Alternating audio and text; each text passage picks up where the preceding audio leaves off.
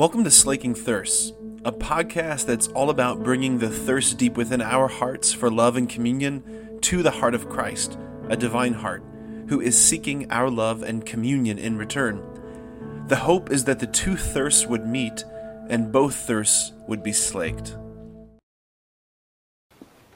All right, so sometimes in the scriptures, sometimes in the gospels, the things that Jesus says make sense. They make sense. It makes sense when you first read it. You understand it right away. But then sometimes the things that Jesus says in the gospels, you're kind of like, what? Right? Anybody ever feel that way sometimes? Okay, just making sure I'm not the only one. Today is a perfect example of one of those wait, what moments for me, right? You're reading along. Jesus is talking about, giving a cup of water. Okay, I know what that means. And he says, if your hand causes you to sin, whoosh, chop it off. If your foot causes you to sin, chop it off. If your eye causes you to sin, pluck it out. He's saying it's better for you to go into heaven with one hand and one foot and one eye than it is to go to hell with both hands, both feet, both eyes. You're like, wait a minute. What? Okay, can you say what with me like that? On 2, 3. What? Okay, thank you for playing. All right. So what are you saying, Jesus? Like, do you literally want us to cut our hands off and our feet off and pluck our eyes out? Because I kind of like my hands, my feet, and my eyes, right? All right, so Jesus in this gospel, we have to do a little bit more digging. In this gospel, Jesus is using a kind of speech, an expression called hyperbole. Everyone say hyperbole.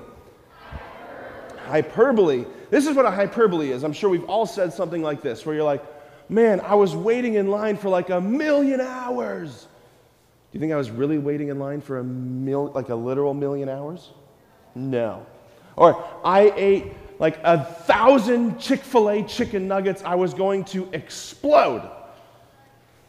I mean, it's possible that I could eat 1,000 Chick-fil-A nuggets. Let's not kid ourselves. Okay, but I mean, do you think I was like literally like there's like a ticking bomb and I was about to go like I wasn't gonna actually explode, right? But you felt before like, man, I had so much food and my stomach was like, right? You felt like you were going to just explode. Okay, so those expressions, those ways of speaking, that's called a hyperbole, right? That's called a hyperbole, where you are making a huge exaggeration to make a very important point, right? You're exaggerating something to make a very important point. So in that case, I'm exaggerating how much I ate to just say I ate a lot of food, right?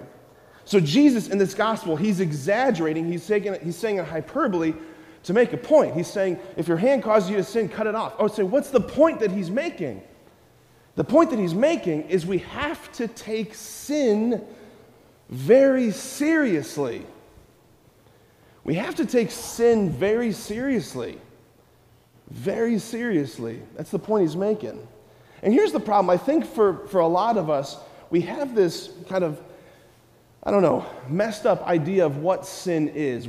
I think a lot of us think that sin is just simply like breaking the rules of the game that God has created, right? Like anybody here play soccer?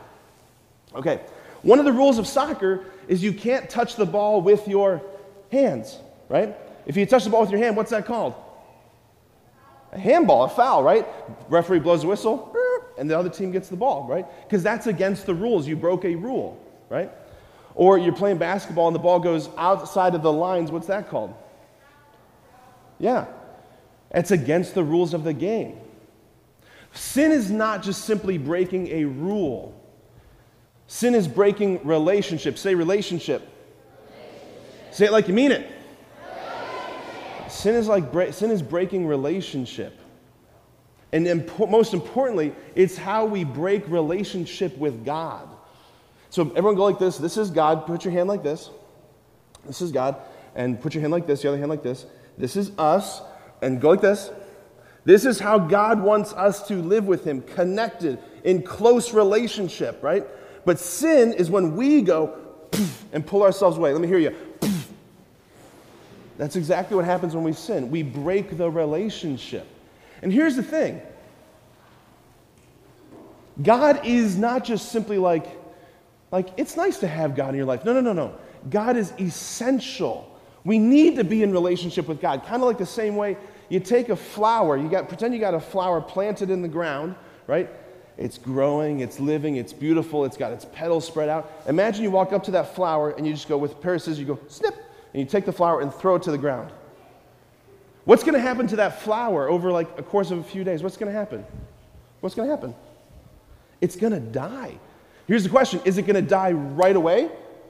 No, it's going to slowly begin to wilt. It's slowly going to begin to dry up. Its leaves, its petals are slowly going to begin to crinkle. And it's slowly going to die, right? This is what sin does. This is what happens when we break our relationship with the Lord. This is why he's saying you have to take this seriously.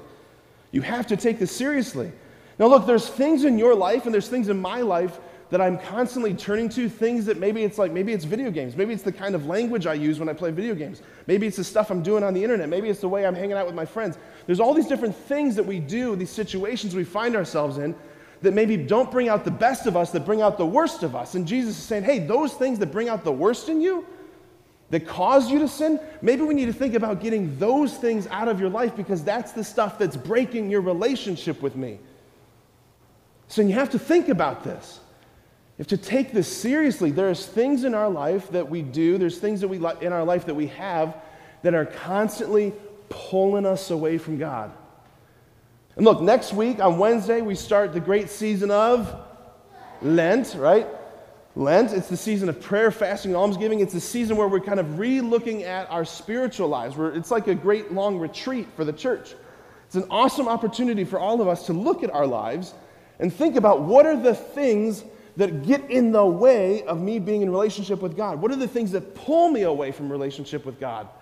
Because that's the stuff we have to take seriously. That's the stuff we have to take seriously.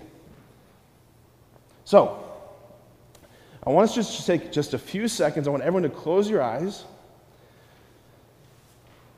I want you to repeat after me. Say, Jesus, show me right now what is the biggest thing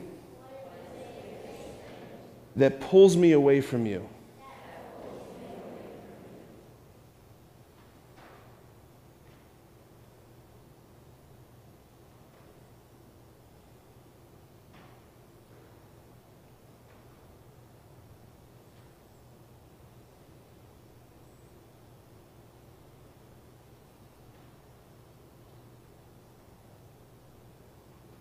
Friends, Jesus wants to be in relationship with us.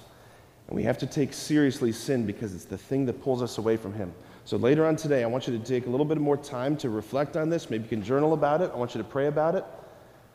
But we have to be taking this seriously. Amen?